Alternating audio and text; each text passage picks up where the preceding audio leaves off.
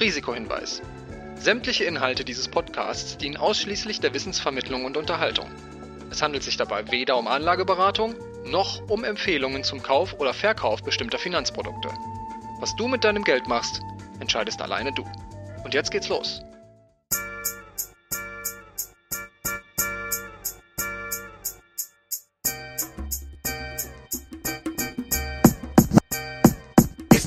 She Speaks Finance. Dein Investmentstart mit Barbara und Christine. Hi und herzlich willkommen zur ersten Folge von unserem neuen Finanzpodcast von und für Frauen She Speaks Finance. Moderiert wird der Podcast von meiner Kollegin Barbara Box und mir, Christine Jahns. Barbara hat BWL mit Schwerpunkt Finanzen studiert und danach einige Jahre bei einer Bank, unter anderem in Hongkong, gearbeitet, bevor sie glücklicherweise zum Journalismus gekommen ist. Neben mir sitzt Christine. Sie hat Wirtschaftswissenschaften und Journalismus studiert und ist nach ihrem Volontariat bei den Kieler Nachrichten in den Wirtschaftsjournalismus gewechselt. Wir arbeiten beide als Finanzredakteurin bei Das Investment im schönen Hamburg. Seit wir beide im Finanzbereich arbeiten, werden wir regelmäßig von unseren Bekannten gefragt, was ist denn eigentlich ein guter ETF? Und wie macht man das eigentlich mit dem Depot? Und soll man jetzt Kryptos kaufen oder bleibt man lieber bei den guten alten Immobilien? Wir haben das Gefühl, dass sich immer mehr dafür interessieren, aber nicht so richtig wissen, wie sie eigentlich anfangen sollen. Und da haben wir uns gedacht, dass das doch ein super Thema für einen Podcast sein könnte. Alle zwei Wochen sprechen wir ab jetzt über ein Thema. Von Aktieninvestments über Kryptos bis hin zur Steuererklärung und Versicherung und laden uns dafür immer eine spannende Frau als Expertin ein, die euch hilfreiche und konkrete Tipps geben kann, wie ihr am besten startet und uns auch erzählt, wie sie damals losgelegt hat. Uns ist das Thema so wichtig, weil immer noch so viel weniger Frauen als Männer investieren und auch in der Fondsbranche ist nur jeder zehnte Fondsmanager eine Frau. Wir finden, das sollte sich doch wirklich so langsam mal ändern. Gerade weil so viele Studien belegen, dass Frauen beim Investieren sogar erfolgreicher sind und langfristig höhere Renditen erzielen. Viele trauen sich einfach nur nicht oder denken, dass das Thema nichts für sie ist. Dass Investieren gar nicht so schwer ist und sogar Spaß machen kann, weiß unser heutiger Gast Anke Pauli aus eigener Erfahrung. Sie hat sich selbst erst mit 40 Jahren mit dem Thema beschäftigt und leitet heute ihr eigenes Finanzportal und hilft anderen Frauen beim Einstieg. Ja, hi Anke, schön, dass du heute bei uns bist. Du engagierst dich ja mit deinen Portalen Geldfreundinnen und Finanztheke auch stark für finanzielle Unabhängigkeit und für das Thema Frauen und Finanzen. Ja, und bei Barbara und mir ist das so, wir haben beide ja in irgendeiner Weise Wirtschaftswissenschaften studiert und sind so mit dem Thema irgendwie in Berührung gekommen oder da reingerutscht. Wie ist das denn bei dir? Wie bist du zu Finanzen gekommen? Ja, ich ähm, habe tatsächlich eben keine finanzielle Ausbildung, so wie ihr das gehabt habt, sondern ich würde sagen, das fing eigentlich so an. Also an sich war ich schon immer so ein bisschen ein recht sparsamer Mensch, das schon. Habe auch mal als Teenager dann ja Zeitung ausgetragen, dann im Studium auch gejobbt und ähm, ja, bin immer ganz gut mit meinem Geld zurechtgekommen. Aber ich würde sagen, dann so richtig in Berührung mit dem Thema Finanzen bin ich gekommen, als ich 2015 mit meinem Mann zusammen für drei Jahre ins Ausland gegangen bin, nach Taiwan. Also ich habe dann meine, ähm, meinen Job gekündigt, so eine berufliche Auszeit genommen. Und da haben wir eben angefangen, uns dann für die Zeit so ein Haushaltsbudget zu setzen. Sprich eben dann, dass wir wirklich halt unsere Ausgaben im Blick haben und nicht über unsere Verhältnisse leben. Und da kam dann der Stein, würde ich sagen, so, so langsam ins Rollen wollen. Hast du denn auch in Taiwan gearbeitet? Nee, da habe ich tatsächlich dann Chinesisch studiert an der Uni dort dann, ja. Und mein Mann, der hatte sich zu der Zeit dann selbstständig gemacht. Also wir waren, sind beide direkt dann dorthin gegangen. Und was war denn irgendwie der Auslöser, dich halt intensiver mit dem Thema zu beschäftigen, also mit dem Thema Finanzen? Ja, das kam natürlich dann so, dass ich dann nicht mehr in die gesetzliche Rentenversicherung eingezahlt habe zu dem Zeitpunkt. Wir hatten bis dahin immer schön auf das Tagesgeldkonto eingezahlt. Da war an sich dann auch ähm, ja ein schönes Sümmchen dann zusammen, aber ja, man hat gesehen, irgendwie es gibt dann immer weniger Zinsen, bis dann irgendwann gar keine mehr waren. Und natürlich dann Thema Inflation kam noch hinzu, wobei mir das zu dem damaligen Zeitpunkt eben Ende 2016 noch gar nicht so ähm, ja, also im Bewusstsein war, ne, mit der Inflation das Thema. Jedenfalls äh, habe ich mir dann schon Gedanken gemacht, okay, was können wir mit unserem Geld machen auch und dadurch eben, dass ich auch nicht mehr in die gesetzliche Rentenversicherung einzahle hinsichtlich Altersvorsorge. Wie möchte ich später oder wir auch mal dann, ähm, ja, im Alter leben, weil wir wollen eigentlich schon noch weiterhin dann auch reisen und gut leben. Sprich, ähm, mit dem Geld auf dem Tagesgeldkonto dann, ähm, ja, kommen wir nicht weiter. Deswegen habe ich angefangen, mich da so ein bisschen zu erkundigen, schlau zu machen, was es noch für Möglichkeiten gibt entsprechend dementsprechend und bin dann eigentlich relativ schnell auf das Thema ETFs und Aktien gestoßen. Und was waren deine ersten Aktieninvestments oder ETF-Investments? Also angefangen habe ich tatsächlich mit ETFs und das war so ganz klassisch MSCI World. Und da muss ich sagen, habe ich am Anfang auch dann so ein bisschen, ja, Anfängerfehler gemacht, kann ich auch gerne zugeben.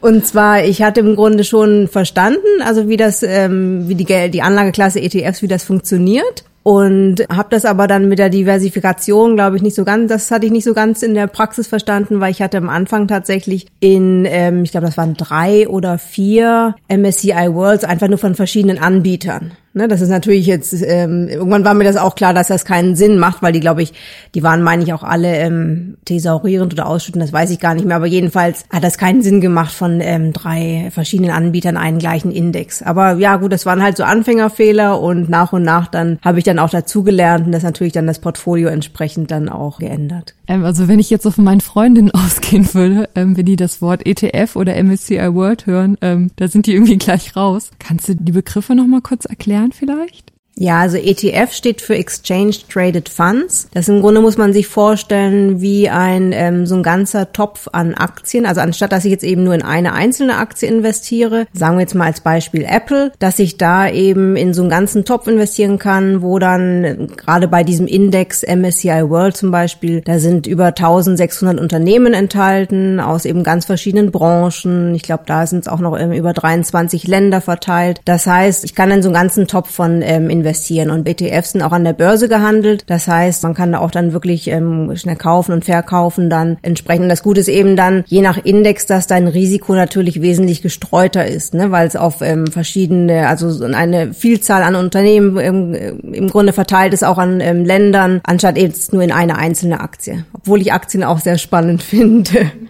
Ja, und bei mir im Freundeskreis war es zum Beispiel so, da hat man echt gemerkt, die Corona-Pandemie und viele hatten irgendwie Zeit und dann kamen diese Neo-Broker und alle dachten, ist ja spannend und was ist das denn und investieren fürs Alter. Ja, es macht irgendwie schon Sinn und man sollte sich da vielleicht jetzt echt mal drum kümmern. Aber dann kamen so die großen Fragen so, ja, was nehme ich denn eigentlich? Also wie Barbara gerade schon meinte, was ist ein ETF? Oder aber welche nehme ich denn da? Und dann meintest du jetzt gerade schon, du hast dich da am Anfang auch erstmal falsch entschieden oder hast zu viel das Gleiche genommen. Aber wie bist du denn überhaupt darauf gekommen, dass jetzt vier MSCI Worlds jetzt nicht so schlau sind? Also wo hast du dich da informiert?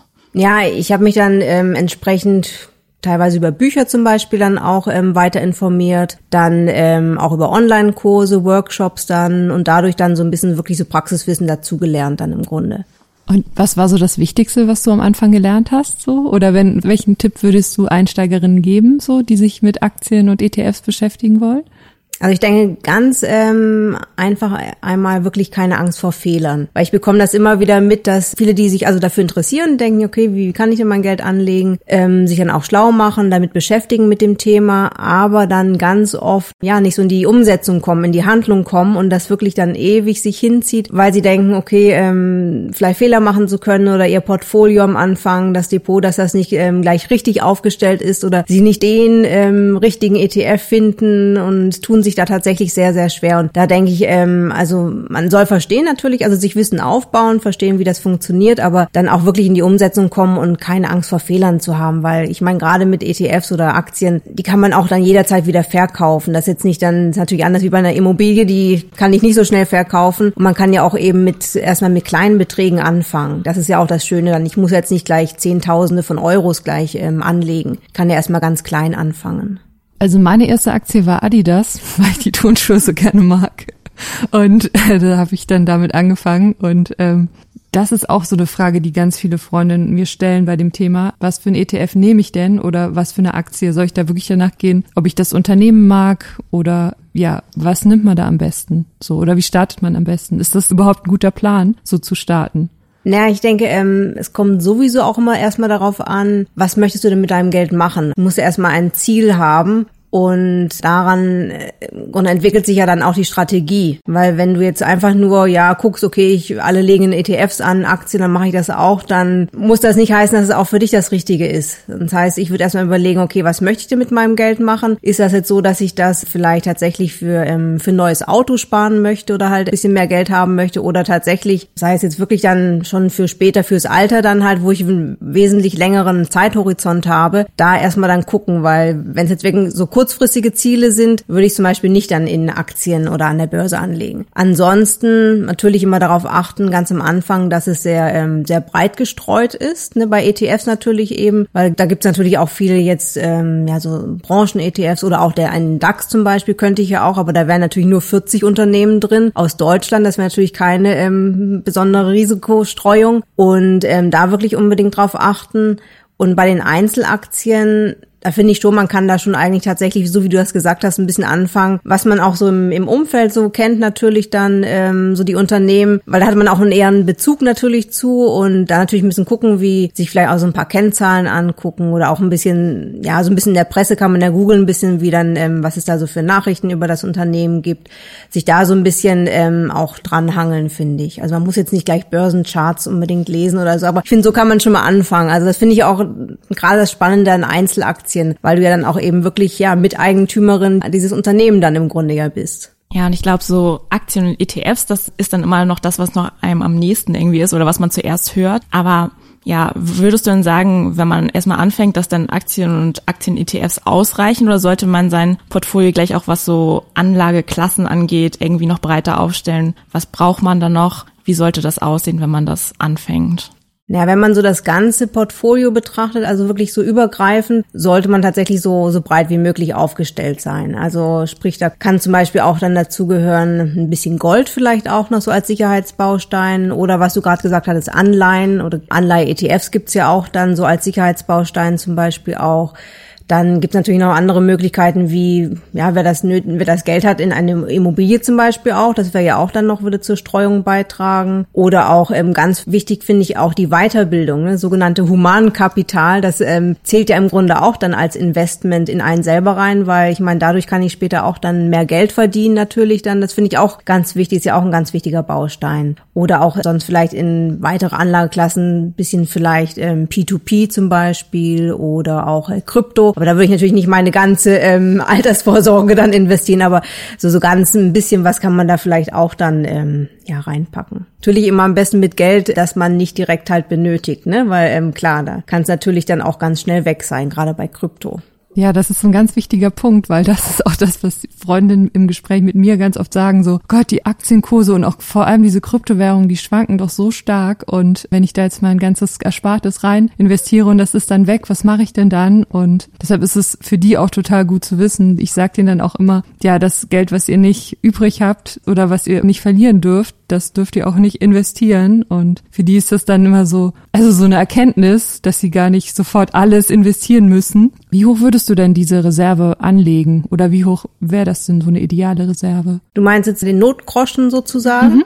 Genau. Ja, ich, man sagt ja so ganz pauschal jetzt ähm, drei bis sechs Nettogehälter, aber das hängt natürlich von jeder einzelnen Person ab. Ähm, sprich, da sollte man ja sowieso auch dann eigentlich schon vor dem Investieren ansetzen, erstmal so einen Kassensturz machen ne, und gucken eben, was habe ich für Ausgaben im Monat, ähm, für Einnahmen und ähm, anhand dessen sehe ich ja dann auch eben gerade, wie hoch sind meine Ausgaben im Monat. Und dann kann ich so ein bisschen danach dann ähm, tatsächlich für halt mehrere Monate dann so einen Puffer aufbauen. Mir ist es zum Beispiel lieber, ich habe ein bisschen dickeres äh, Polster im Grunde. Manche, denen reicht das vielleicht, ähm, sie wissen, sie könnten drei Monate überbrücken oder gerade wenn die Waschmaschine mal kaputt geht. Das ist natürlich ganz individuell und man muss halt selber natürlich auch da gut mit schlafen können, denke ich. Genau, wir sitzen hier jetzt ja gerade und wir sind drei Frauen und uns kommt das wahrscheinlich auch irgendwie ganz normal vor, aber wenn wir jetzt so, keine Ahnung, in unserem Alltagsstudien lesen, ist es ja immer noch so, dass Frauen irgendwie bei den Investoren sehr unterrepräsentiert sind und auch so im Arbeitsleben. Also wenn man so von Fondsmanager hört, dann, ich glaube, der Anteil da von Frauen ist irgendwie bei zehn Prozent und auch wenn es ja so um Chefs von großen Unternehmen angeht, was würdest du denn sagen, jetzt so aus deiner Erfahrung, was hindert Frauen daran, vielleicht sich mit dem Thema Finanzen zu beschäftigen oder auch mit dem, mit der eigenen Altersvorsorge? Ich denke, da gibt's ganz viele Faktoren. Ganz oft ist es so, dass ähm, ja Thema äh, Zeit, ne, ich habe keine Zeit dafür, das mache ich später, dass man das sowas aufschiebt, man das vielleicht im Hinterkopf hat, aber ja, irgendwie erstmal andere Prioritäten sind. Das merke ich zum Beispiel ganz oft auch bei Freundinnen oder im Umkreis eben, die Kinder haben. Dann halt ähm, sind die Kinder, stehen die Kinder erstmal im Vordergrund. Man selbst stellt sich dann erstmal zurück, wobei das eigentlich falsch ist, weil man müsste ja selber erstmal gucken, dass man selber vorgesorgt hat. Das kommt ja später den Kindern zugute, dass, ähm, ne, dass man denen denen dann nicht irgendwie finanziell auf der Tasche liegt. Aber da zum Beispiel ganz oft, dass man sich ähm, ja zurückstellt dann und die Prioritäten einmal anders sind, dann auch oft ein bisschen, ja, manche denken halt, ja, da habe ich noch später Zeit für oder so auch allgemein einfach so fehlendes Interesse für das Thema. Man kommt vielleicht auch ganz gut mit seinem Geld so zurecht, ähm, hat vielleicht auch keine Schulden, aber ähm, ja, hat jetzt keine Lust, sich da jetzt irgendwie noch tiefer mit zu beschäftigen. Ja, das bei meinen Freundinnen auch ganz oft der Fall. Die sagen, das ist so trocken und ich weiß gar nicht, wo ich anfangen soll. Und die fragen mich dann immer, ja, wo kriege ich denn wirklich auch verlässliche, seriöse Informationen her? Gerade als Einsteigerin. Es gibt ja Millionen verschiedene Finanzbücher zu allen möglichen Themen, zu Aktien, zu ETFs und so weiter. Und welche würdest du denn da für Einsteiger empfehlen oder worauf sollte man bei so einem Buch achten? Ja, so ganz allgemein, wie du schon sagst, es gibt tatsächlich jetzt ein Riesenangebot inzwischen, was ja auch toll ist, ne? Aber da muss man natürlich ähm, auch wirklich so ein bisschen aussortieren, gucken, was ähm, ja, was wirklich auch seriös ist, zuverlässig und nicht, dass mir da jemand noch irgendwie ähm, ja irgendwie ein Finanzprodukt vermitteln möchte dann äh, im Nachgang also als wirklich so Einsteigerbücher finde ich ganz gut ähm, von Professor Dr. Ähm, Hartmut Walz. Der hat zum Beispiel so einen ganz kleinen, ähm, das ist ein Taschenguide, passt in jede Tasche, wirklich ein ganz kleines Büchlein. Das nennt sich Finanzen fest im Griff, ist auch ähm, wirklich ähm, sehr gut geschrieben. Da kann man zum Beispiel mit anfangen. Da geht's dann eben auch gerade darum, welche Anlageklassen sind denn äh, gut, welche schlecht. Das ist eigentlich wirklich ganz verständlich ähm, erklärt. Oder ansonsten auch, ähm, ich hatte mich selbst zum Beispiel am Anfang über Finanztipp hatte ich mich ähm, erkundigt, da viel dann da gelesen. Ansonsten bei Büchern, zum Beispiel gibt es auch noch, ähm, fällt mir ein, ein Buch, das nennt sich Über Geld nachdenken von Dr. Nikolaus Braun. Das ist auch ähm, wirklich äh, ein ganz tolles Buch halt, weil es dann auch ein bisschen anregt eben zum Denken, aber auch natürlich mit Fakten und so dann auch. Ja, es gibt, wie gesagt, wirklich eine Vielzahl von Büchern. Und ich denke so zum Einstieg, ansonsten vielleicht auch, ähm, es gibt verschiedene Podcasts zum Beispiel auch, euren dann zum Beispiel, genau den man hören kann. Ähm, ich höre zum Beispiel auch ähm, ab und zu immer gerne mal den Finanzrocker aus Lübeck. Der hat auch mal verschiedene Gäste dann da, weil es muss ja nicht nur Frauen sein. Also Männer machen auch ganz tolle Angebote. Ja, ich denke, wenn man so ansonsten im Internet guckt, muss man halt auch immer ein bisschen gucken dann, dass man schaut, ähm, von wem kommt denn das Angebot. Ne, da würde ich auch mal, mal so in, im Impressum dann zum Beispiel gucken dann, weil ja, bei manchen ist vielleicht dann steht zwar vorne drauf sozusagen unabhängige Finanzbildung, aber dann ist es doch ganz oft der Fall, dass einem dann noch irgendwie welche Finanzprodukte vermittelt werden können. Genau, und da zum Beispiel, ich mache, ähm, mache das Portal eben Finanztheke. Da ist es auch so, dass wir wirklich komplett unabhängig sind. Also die Expertinnen, die da bei mir eben mit dabei sind, die sind wirklich alle, ähm, machen nur reine Finanzbildung, haben lange Jahre Erfahrung und da werden keine Produkte vermittelt oder so. Da steht wirklich Finanzbildung im Fokus.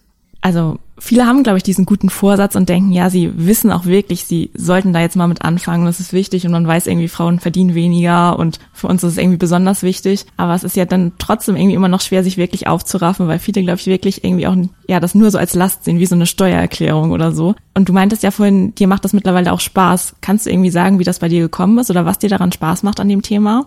Also ich fand dann, nachdem man halt auch erstmal so einen Kassensturz gemacht hat und gerade geguckt hat, wie ein bisschen, wie es mit den Ausgaben aussieht und da dann auch geguckt, okay, was kann ich denn reduzieren? Ich habe zum Beispiel dann meinen Handytarif dann gewechselt und konnte da eine Menge dann dadurch sparen. Freut man sich natürlich auch dann ne? und denkt, okay, da, ähm, das kann ich dann wieder auch investieren und ja, weil es dann auch einfach tatsächlich spannend war, auch so, so die erste Aktie zu kaufen dann. Also ich fand schon, wenn man so damit anfängt, ähm, so der Steinmanns Rollen kommt, dass es halt echt unheimlich spannend ist und ich habe dann zum Beispiel am Anfang Anfang hatte ich in meinem Freundeskreis war auch tatsächlich niemand, ähm, die oder der sich mit so ihren Finanzen mehr, also näher beschäftigt hatte. Und mittlerweile habe ich schon recht viele dazu bekommen, die jetzt ähm, sich damit beschäftigen und tatsächlich auch wirklich Spaß daran haben. Ne? Und mit denen tausche ich mich ab und zu dann auch aus, dann ähm, welche Aktien sie denn gerade im Depot haben oder so, ähm, wie sie das machen. Und da merke ich eben auch, dass ähm, ich finde schon, wenn man einmal damit anfängt, man muss halt irgendwie anfangen, geht ja nicht anders, aber dass man feststellt, dass es fühlt sich nicht nur gut an man wird vielleicht auch selbstbewusster dabei, dass es tatsächlich auch ja, Spaß machen kann. Dann gerade wenn man eben auch dann sich mit Freundinnen dazu dann austauschen kann und ja, auf einmal ganz andere Gesprächsthemen sich auch dann dadurch entwickeln, ne? Das ist auch ganz spannend. Was ist denn so deine Lieblingsaktie und äh, wie sieht denn dein Depot aus von der Aufteilung her mittlerweile?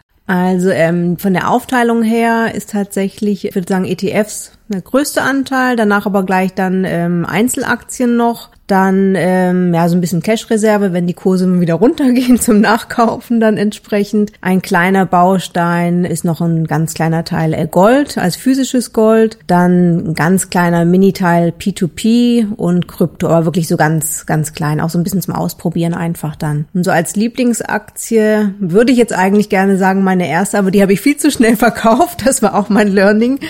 Das war ähm, Apple damals. Ja, da hatte ich zum Beispiel noch keine Strategie gehabt. Ne? Also es war der erste Kauf, war super spannend, ähm, wenn man sieht dann, noch, okay, die Aktie ist jetzt im Depot und ähm, man so, die Kurse so beobachtet. Wir haben die dann verkauft, ich glaube ein halbes Jahr später, zwar mit ähm, um die 1000 Euro Gewinn, wo wir uns auch riesig gefreut haben, aber natürlich, klar, dann überhaupt keinen, keinen Plan davon und seitdem, ja, investiere ich tatsächlich auch wirklich nur langfristig. Jetzt so als Lieblingsaktie würde ich fast sagen, ähm, zum Beispiel Daimler habe ich äh, im Depot, wo ich eigentlich gar kein Auto habe, aber ich finde es trotzdem ganz gut. Und ich war da zum Beispiel auch das erste Mal 2019, noch vor der Corona-Krise, auf der Hauptversammlung, fand das auch super spannend. Der Frauenanteil leider sehr, sehr gering und natürlich auch junge Frauen fast, fast gar nicht. Also das, ähm, da denke ich auch nochmal dann irgendwie so, würde ich mich freuen, wenn man dann nochmal so als Gruppe dann, ne, so als Mädelsgruppe zum Beispiel dann ähm, zu einer Hauptversammlung gehen kann, weil das auch einfach super spannend ist. Genau, ich würde an, ansonsten, Nintendo habe ich zum Beispiel noch im Depot. Ja, das so. Und meinst du denn, es hilft auch Frauen, wenn sich jetzt mehr Frauen dafür engagieren? Also baut das Berührungsängste ab oder findest du so Angebote extra für Frauen, die braucht es eigentlich nicht unbedingt, dass es an anderen Gründen hapert quasi, dass Frauen unterrepräsentiert sind? Ja, ich bin immer so ein bisschen zwiegespalten, weil eigentlich denke ich, klar, das Anlegen ähm, ist jetzt egal, ob das jetzt ein Mann oder eine Frau ist, ne? Also wie es funktioniert. Aber ich sehe natürlich schon oder habe das auch ähm, oft erlebt in so gemischten Runden jetzt, Vorträgen oder bei Messen zum Beispiel, dass es da einfach so ist, dass Frauen sich dann ähm, nicht, also oder seltener, sagen wir mal so, seltener äh, trauen, dann eine Frage zu stellen. Männer, die, die reden dann eher mal drauf los und ähm, so ganz allgemein jetzt gesagt, das habe ich schon öfters erlebt. Von daher sind tatsächlich, finde ich, noch so reine Frauenangebote, wo auch vielleicht reine Frauengruppen dann vielleicht in einem Workshop oder sowas dann ähm, auch im Online-Kurs Infos dann so einer Gruppe sind tatsächlich noch ähm, angebracht, weil man da wirklich ähm, ja sich einfach noch besser austauschen kann und sich vielleicht auch eher traut. Das merke ich auch bei meinen Freundinnen. Also die würden nie einen Kumpel fragen zu Aktien oder ETFs und die haben auch oft diese Idee im Kopf, dass das jetzt eine total blöde Frage ist. Und das Interessante ist für mich, dass das eigentlich nie blöde Fragen sind, weil ich finde, bei dem Thema gibt's auch keine blöden Fragen, aber da stimme ich dir auf jeden Fall zu. Also gerade in so gemischten Runden, wenn es dann um Aktien oder ETFs geht, dann haben viele Frauen, glaube ich, eher Probleme, in das Gespräch auch einzusteigen, weil sie denken, sie haben zu wenig Ahnung. Genau, wobei Männer tatsächlich ja auch nicht immer viel, viel mehr wissen, gar nicht, ist ja gar nicht der Fall, aber ja, die sind da teilweise halt wirklich einfach, ähm, plappern einfach drauf los und das tatsächlich, dass uns da, ja, der Mut einfach noch fehlt dann. War das denn auch deine Motivation, um Geldfreundin zu gründen dann? Ja, so ein bisschen, weil ich eben gesehen hatte, in meinem Umfeld war tatsächlich, wie gesagt, niemand ähm, von den Freundinnen oder auch in der Familie, niemand, die schon irgendwie Berührung mit der Börse hatte. Das war halt immer so ein Tabuthema oder ja, irgendwie, ne, man hat so Vorurteile. Das war schon dann so ein bisschen genau das ähm, im Grunde halt, dass deswegen, dass ich das Angebot für Frauen dann erstmal ausrichten wollte. Deswegen auch der Name und genau. Wobei jetzt mit dem zweiten Projekt Finanzthek ist jetzt nicht mal unbedingt, dass ich da jetzt nur Frauen mit ansprechen möchte. Also das ist eigentlich für, für alle. Ja, und ich merke auch immer häufig, dass ich glaube, langsam sind viele schon so ein bisschen angefixt und haben auch irgendwie doch Bock, sich mit dem Thema zu beschäftigen und lesen dann auch so von Bitcoin und finden es irgendwie spannend. Aber ich habe immer so das Gefühl, die größte Hürde ist dann nochmal so wirklich anzufangen. Dass man dann irgendwie Angst hat und so denkt, ja, man könnte jetzt so viel falsch machen und wenn man sich jetzt für den falschen Broker entscheidet, dass das dann schon vielleicht irgendwie schlecht ist und dann bei den ETFs, dann stellt man sich nicht breit genug auf oder so und dann hören dann viele doch wieder auf oder haben dann auch ganz viele Fragen, so nachhaltige Banken, ist das jetzt gut oder also es da ganz viele Fragen gibt und man weiß irgendwie nicht so richtig, was man jetzt machen soll. Wenn du jetzt heute quasi nochmal ganz neu anfangen könntest, könntest du mal so ganz konkret erzählen, wie du heute vorgehen würdest mit deinem jetzigen Wissen oder ja, also wenn du jetzt nochmal ganz neu anfangen müsstest? Also ich glaube, ich würde mir tatsächlich dann schon so einen praktischen, wirklichen Online-Kurs suchen, wo ich dann aber auch dann zurückfragen kann um ähm, dass ich natürlich einmal mir so das Wissen richtig aufbauen kann, aber halt dann auch so direkt dann meine Fragen stellen kann, weil das gibt mir so ein Buch natürlich nicht. Genau, ich glaube, ich würde so dann anfangen und dann, dass ich da dann wirklich dann ähm, ja auch dann Feedback nochmal bekomme, fragen kann, okay, was hältst du denn davon von dem Broker? Natürlich kann dann keine Beratung erfolgen, aber dass man halt dann so ein bisschen Feedback bekommt dann und sich vielleicht auch in der Gruppe eben ein bisschen austauschen kann. Was waren denn so deine größten Fehler, die du so rückblickend gemacht hast? Naja, also der allergrößte Fehler war natürlich, dass ich äh, leider erst so spät damit angefangen habe mit dem Investieren. Ne? Wenn ich denke, ich habe zwar ähm, lange Jahre dann auf das Tagesgeldkonto gezahlt, da war ein schönes Sümmchen, aber mit dem Investieren habe ich tatsächlich erst, da war ich ja schon 40 dann angefangen. Ne? Und deswegen, und da spielt ja wirklich die Zeit äh, unheimlich eine, eine, ja, eine große Rolle. Deswegen wirklich, ähm, ja, je früher man damit anfängt, desto besser. Also das war tatsächlich der rückblickend der größte Fehler und etwas schade. Aber gut, lieber, ich denke mal lieber spät als gar nie. Was würdest du denn sagen, in welchem Alter sollte man dann anfangen, sich damit zu beschäftigen? Naja, eigentlich würde ich schon sagen, dann direkt, wenn man eben, ja, so in den Berufseinstieg, im Grunde im Studium ja auch vielleicht schon, dass man da jetzt vielleicht, man muss ja noch nicht direkt anfangen zu investieren, weil da hat man dann nicht so viel Geld zur Verfügung, aber vielleicht eben gucken schon mal so ein bisschen so seine Finanzen, dass man die halt schon mal so im, im Griff hat im Grunde, ne, und nicht halt über die Verhältnisse lebt. Aber ansonsten so im, wenn man anfängt mit seinem ersten Job, da kann man natürlich dann gucken, ähm, wenn man gesehen hat, okay, wie viel kann ich denn monatlich sparen? Und das natürlich kann ja direkt dann schon in einen ETF zum Beispiel fließen dann. Würdest du denn einen Sparplan empfehlen oder direkt alles in eine Aktie, um es mal so ein bisschen auszutesten? Und was für Beträge würdest du denn empfehlen für den Einstieg, damit es halt Spaß macht, aber nicht zu kritisch wird für die Finanzen, wenn es schief geht? Naja, das ist natürlich abhängig, wie viel Geld man zur Verfügung hat, ne? wie viel man sparen kann oder halt abzwacken kann im Grunde dann zum Investieren sei es jetzt 100 Euro oder ein bisschen mehr. Und da würde ich tatsächlich vielleicht einerseits ja mit einem ETF-Sparplan zum Beispiel anfangen, weil das Gute ist ja dann eben, dass es wirklich so automatisiert ist und im Grunde so ein bisschen aus den Augen, aus dem Sinn. Das läuft dann, da muss ich mich jetzt dann nicht großartig weiter drum kümmern. Das würde ich einmal machen und wer dann wirklich auch ein bisschen mehr ausprobieren möchte, tatsächlich vielleicht auch mal dann eben mit Einzelaktien da ein bisschen zu gucken, was ähm, was interessant ist und da muss man ja jetzt nicht dann gleich ähm, ja Tausende von Euros dann ähm, investieren. Man kann ja tatsächlich ja, so, je nachdem, was die Aktie kostet, aber ähm, wirklich mit kleineren Beträgen anfangen. Also ja, aber eben natürlich abhängig davon, wie viel Geld man zur Verfügung hat und dass man eben auch nicht benötigt, was du ja vorher auch schon mal erwähnt hattest.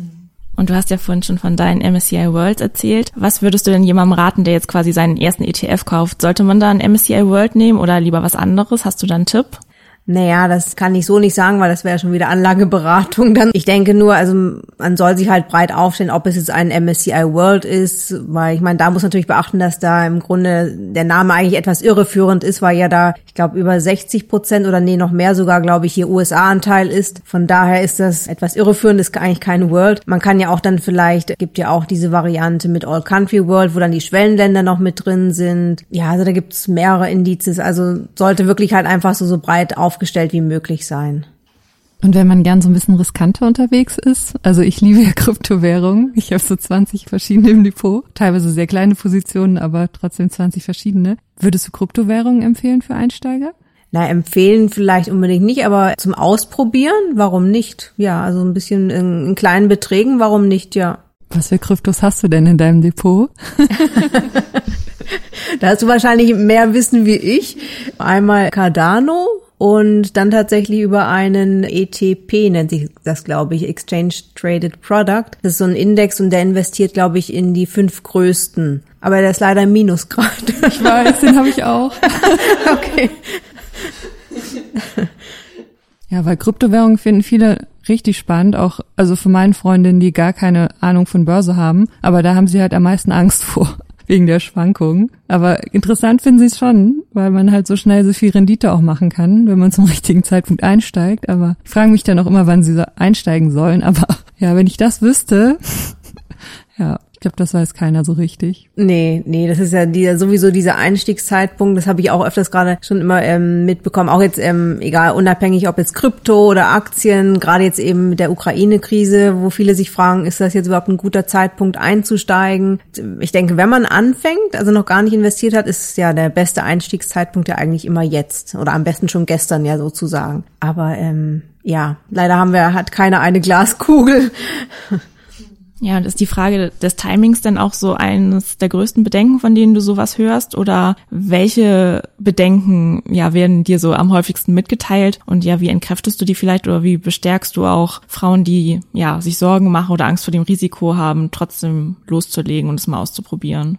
Ja, doch mit dem äh, Einstiegszeitpunkt tatsächlich ähm, ist ganz oft, dass viele sich eben fragen dann, oh, ist es jetzt überhaupt ein guter Zeitpunkt einzusteigen oder sollte ich lieber noch ein paar Wochen warten? Ähm, also das tatsächlich ganz oft, aber da sage ich dann, ja, also wirklich fang jetzt an und fang lieber halt dann mit kleinen Beträgen an und dann siehst du ja auch so ein bisschen, man kann ja erstmal, wie gesagt, ähm, mit kleineren Beträgen anfangen, ähm, sei es jetzt 100 Euro oder was und dann kann man ja auch schon mal so ein bisschen beobachten dann, wie die Kurse sich entwickeln, wie man, ja, wie man sich dabei auch fühlt, weil natürlich macht das schon was mit einem, wenn man dann sieht, dass die Kurse so schwanken und man vielleicht dann auch so gerade am Anfang, wenn man halt am Anfang erst investiert hat und dann tatsächlich auch im Minus ist dann, ne? Das ist natürlich dann auch erstmal, puh, da muss man erstmal mit umgehen können. Deswegen, ähm, ja, und auch wirklich keine Angst vor Fehlern haben, weil das haben tatsächlich viele, sehe ich auch noch eben wie gesagt, dass sie da Angst haben, sie würden nicht den richtigen ETF raussuchen. Ähm, aber da denke ich auch mal, es gibt ähm, unter den großen Indizes jetzt auch nicht so riesige Unterschiede. Natürlich sollte man gucken wegen den Kosten, verschiedenen Auswahlkriterien wie jetzt die Größe oder Fondsalter zum Beispiel. Aber da tut sich jetzt, glaube ich, bei den großen Anbietern nicht so viel. Das heißt, da sollte man sich dann auch nicht so Ewigkeiten mit aufhalten, sondern lieber wirklich anfangen. Dann hat man das einmal aufgesetzt und wenn man dann über die Zeit sieht, es ist doch nicht so das Richtige, dann kann kann man das ja auch noch ändern. Das heißt dann im Notfall die Anteile wieder verkaufen. Also das ist ja nicht in Stein gemeißelt. Das finde ich auch das sehr charmante an ETFs und Aktien, dass man die Börsen gehandelt sind, dass man die einfach auch schnell wieder verkaufen kann. Das wissen auch ganz viele nicht und das erkläre ich dann auch ganz vielen, dass sie die einfach jeden Tag wieder verkaufen können, wenn es halt nicht so läuft. Und klar, natürlich kostet das Gebühren unterschiedlich hoch, aber man muss sie ja nicht bis an den Lebensende dann halten. Aber das wissen auch viele nicht. Das ist auch sowas, was mir ganz oft begegnet ist schon in Gesprächen. Gibt es da noch andere Vorurteile oder Dinge, die Frauen nicht wissen vom Investieren und die sie davon abhalten, die du so gehört hast? Ich glaube halt natürlich so, so generelle Vorurteile, die ich selber auch hatte, dass ähm, an der Börse Spekulation, ne, dass, ähm, dass man, aber das ist natürlich alles solche Ängste, die eigentlich aus der Unwissenheit herauskommen. Klar, wenn ich mich nicht damit beschäftige, nicht mich ein bisschen darüber informiere, dann habe ich natürlich Angst, weil ich nicht weiß, wie das funktioniert. Deswegen ähm, hilft es einfach nicht, dass man sich da so ein bisschen wenigstens mit beschäftigt, weil ich sollte ja schon verstehen, in was ich denn mein Geld investiere. Und dann ist es natürlich auch entsprechend einfacher, damit umzugehen, wenn ich eben sehe, wie, ja, wie wie die Kurse sich entwickeln und, und sich auch dann mit anderen auszutauschen. Also ich bin zum Beispiel auch bei ähm, hier bei Instagram aktiv, auch mit Finanztheke und Geldfreundinnen. Gerade bei Finanztheke bin ich auch oft dann mit ähm, den Followerinnen im Austausch und da kommen dann auch mal Fragen zurück und ähm, ja, dann bin ich mit denen direkt dann halt auch in so einem Kontakt dann. Ne? Und das hilft denen auch, also keine Beratung natürlich, aber nur so ein bisschen, ähm, wie ich das machen würde oder vielleicht so generell dann auch Tipps und das hilft denen auch oft ganz ähm, ja viel weiter in Umfragen zeigt sich auch immer wieder, dass Frauen sich irgendwie leichter damit tun, zu investieren, wenn sie in eine gute Sache investieren, also dass Nachhaltigkeit gerade auch ein großes Thema ist bei Investments. Aber das ist ja dann auch häufig so, da ja Freundinnen sagen dann auch oft zu mir so, ja, aber sie hören ja dann immer, das ist ja gar nicht so nachhaltig, wie es sein soll. Und das ist ja tatsächlich irgendwie ein großes Problem, dass das Angebot da mittlerweile auch so groß ist und man irgendwie gar nicht weiß, da steht dann halt SAI hinter, aber ist das dann trotzdem noch irgendwie ein Kohleunternehmen drin oder so? Ähm, hast du da irgendwie einen Tipp, wie man sich informieren kann, wie nachhaltig das ist oder was da drin ist? Also wie man da irgendwie durch diesen Dschungel durchblickt? Ja, das ist tatsächlich, ähm, wie du sagst, etwas undurchsichtig und das Angebot gerade bei nachhaltigen ähm, ETFs oder Fonds wird immer größer ich glaube, da hilft tatsächlich nichts, ähm, außer dass man sich dann dieses Factsheet, was man sich runterladen kann von jedem Anbieter, da wirklich mal guckt dann genau, was da drin ist. Und das kann sehr gut sein, dass da dann irgendwelche Unternehmen drin sind, wie du sagst, die man eigentlich ähm, selber gar nicht so für nachhaltig hält, ne? die aber halt dann trotzdem in diesem Index äh, enthalten sind. Also da sich tatsächlich das Produkt im Grunde so ein bisschen genauer anzugucken. Ist das denn auch so ein genereller Tipp, dass du sagst, bei Aktien und ETFs auch auf das Factsheet gucken, bevor man investiert? Oder auf welche Infos verlässt du dich da, bevor du investierst? Also bei den ETFs gucke ich dann eigentlich normalerweise, wie groß ist der ähm, ETF. Also sollte schon irgendwie so 100 Millionen dann mindestens äh, groß sein. Dann, dass er mindestens ein Jahr, wenn es geht, noch ein bisschen älter ist, dass man halt so ein bisschen rückwirkend sich angucken kann, ähm, was denn da jetzt für ähm, wieder performt hatte. Dann äh, natürlich die Kosten, diese TER, ähm, nennt sich Total Expense Ratio. Genau, dass die nicht so hoch sind. Die liegen ja mittlerweile, gibt es glaube ich schon ab 0,1 Prozent laufende Kosten bis dann, weiß ich, 0,5 Prozent oder so, da ein bisschen drauf achten. Ja, das sind so ein bisschen die, auch natürlich dann ähm, Fonddomizil, dass es am besten Europa ist dann hinsichtlich ähm, wegen Steuern. Das wären so ein bisschen die Punkte und natürlich gucke ich mir dann schon auch an in dem Factsheet ein bisschen, da sieht man auch meistens dann welche von den Top 10, äh, die zehn größten Unternehmen, welche da enthalten sind und da so ein bisschen reingucken in dieses Factsheet, das äh, auf jeden Fall, ja. Ist das denn sehr aufwendig, diese Recherche vorab bei dir? Nee, also es gibt ja inzwischen da ganz tolle Portale, wo man ähm, sich das schon rausfiltern kann zum Beispiel. Ich nutze gerne Just ETF zum Beispiel, das ist so eine Plattform, auch unabhängig. Und da kann ich ja dann auch filtern zum Beispiel nach ETFs, sei es als Beispiel MSCI World, mir da verschiedene Anbieter dann ähm, angucken. Dann wird da auch angezeigt dann, ähm, bei welchen Banken oder Brokern, die es ähm, als Sparplan verfügbar gibt. Und da kann ich aber auch dann auf einen Blick sehen, diese Auswahlkriterien, die ich genannt hatte, die sieht man da im Normalfall eigentlich auch dann schon. Also es ist jetzt nicht so wahnsinnig aufwendig. Und ich werde dann sicherlich ähm, aus der Auswahl dann vielleicht zwei, drei oder so ähm, ETFs haben und keine zehn oder so, dass es dann auch ein bisschen eingegrenzt ist dann. Und die kann ich mir dann im Detail ein bisschen genauer anschauen. Ja, und vielleicht zum Abschluss noch, das ist wahrscheinlich ein bisschen schwierig, aber wenn du jetzt eine Einsteigerin vor dir hast und du müsstest ihr deine drei wichtigsten Tipps zum Anfang geben, welche wären das?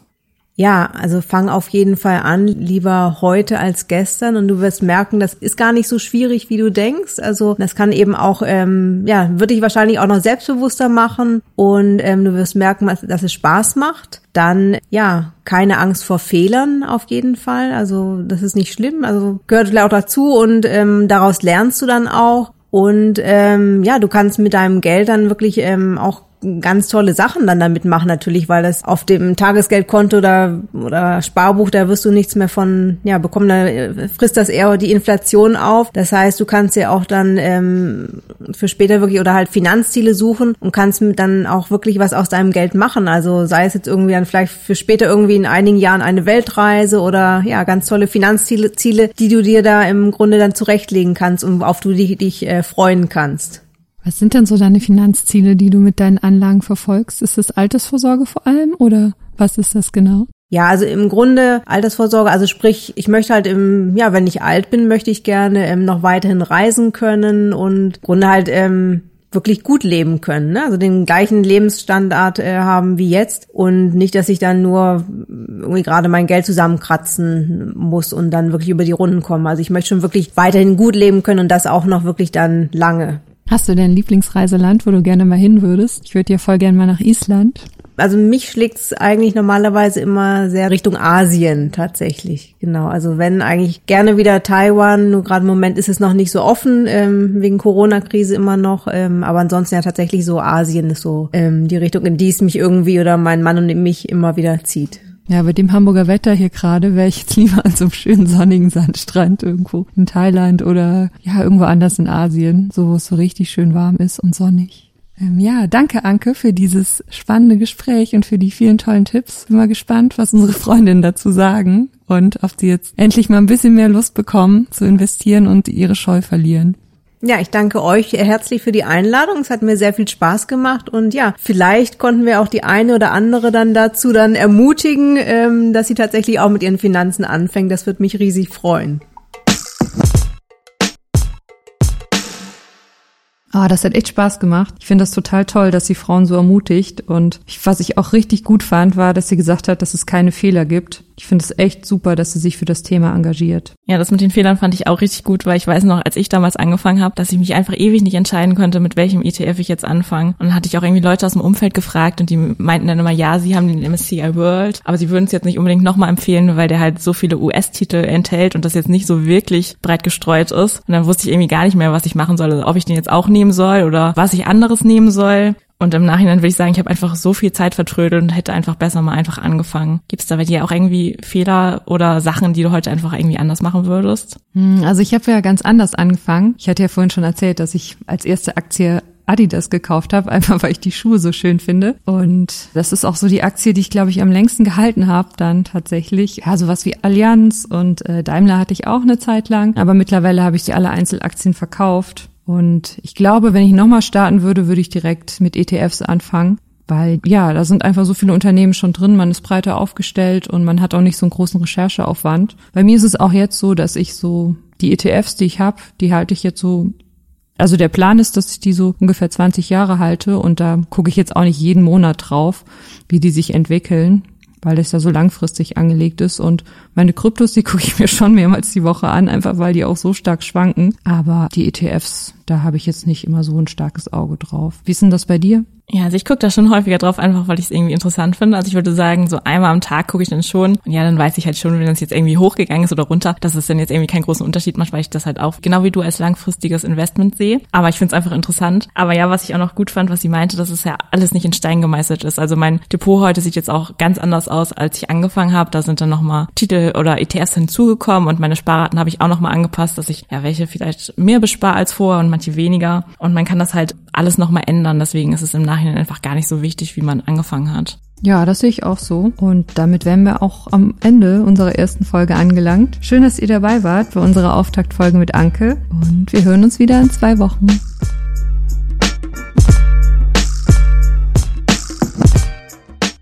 She Speaks Finance ist ein Mint Original Podcast. Redaktion Barbara Box und Christine Jans. Produktion und Schnitt Jared Schmidtke. Für mehr feinen Content folgt uns auf Instagram, TikTok oder LinkedIn.